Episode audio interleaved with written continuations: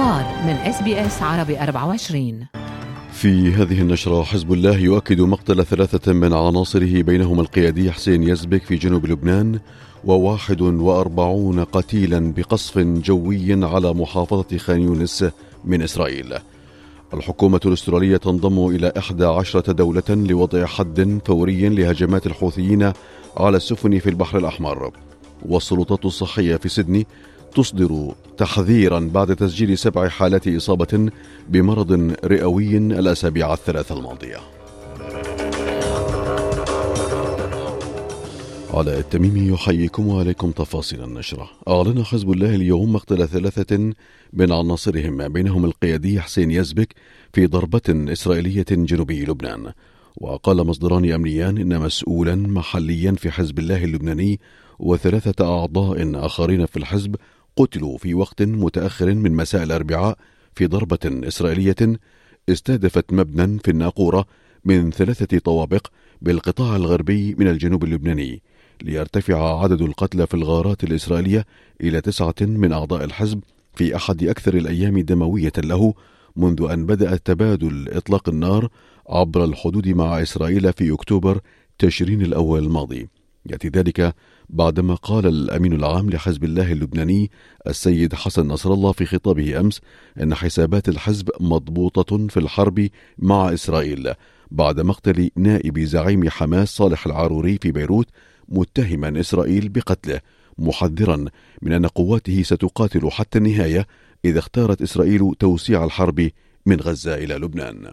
مباشر على الإسرائيلي شوفوا النتائج المهمة جدا. هاي كتير نتائج مهمة وعلى ضوءها لازم نقرأ بعدين تقدير الموقف. تهشيم الردع الاستراتيجي الإسرائيلي الذي كانوا يتغنون به وقالوا أنهم يعملون على إعادة ترميمه. تذكروا كلكم ما قبل طوفان الأقصى وكل هذا الجدل. الاعتداءات على غزة من أجل ترميم الردع. ورغم أن إسرائيل لم تؤكد أو تنفي أنها اغتالت العاروري لكن المتحدث العسكري باسمها قال أن القوات الإسرائيلية في حالة استعداد عالية ومستعدة لأي سيناريو. ومع تصاعد الوضع في لبنان طالبت المعارضة في استراليا النظر في إمكانية استخدام قوانين مكافحة الإرهاب لجعل سفر الأستراليين إلى جنوب لبنان جريمة جنائية. فيما حذر المدعي العام الأسترالي مارك دريفوس الأسبوع الماضي من أن تعاون أي إسترالي أو دعمه أو قتاله إلى جانب منظمة إرهابية يعتبر جريمة بالنسبة لأي إسترالي. فيما دعت ألمانيا أيضا رعاياها إلى مغادرة لبنان بعد مقتل الرجل الثاني في حركة حماس معتبرة الخارجية الألمانية أن الوضع الأمني في المنطقة متقلب للغاية.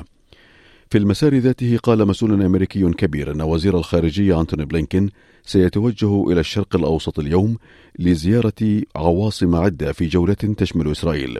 وأضاف المسؤول أن المبعوث الدبلوماسي الأمريكي أموس هوكستن سيسافر أيضا إلى إسرائيل للعمل على تهدئة التوتر بينها وبين حزب الله. وفي غزة أفادت وكالة الأنباء الفلسطينية بمقتل 41 شخصا على الأقل جراء قصف إسرائيلي على محافظة خان يونس فيما تعرضت مناطق في شمال قطاع غزة لقصف مدفعي وغارات إسرائيلية أسفرت عن سقوط عدد من القتلى. هذا وقد انضمت الحكومة الأسترالية إلى إحدى عشرة دولة بما في ذلك الولايات المتحدة والمملكة المتحدة في الدعوة إلى وضع حد فوري لهجمات الحوثيين على السفن في البحر الأحمر فيما وقعت الحكومة الأسترالية على بيان مشترك يدعو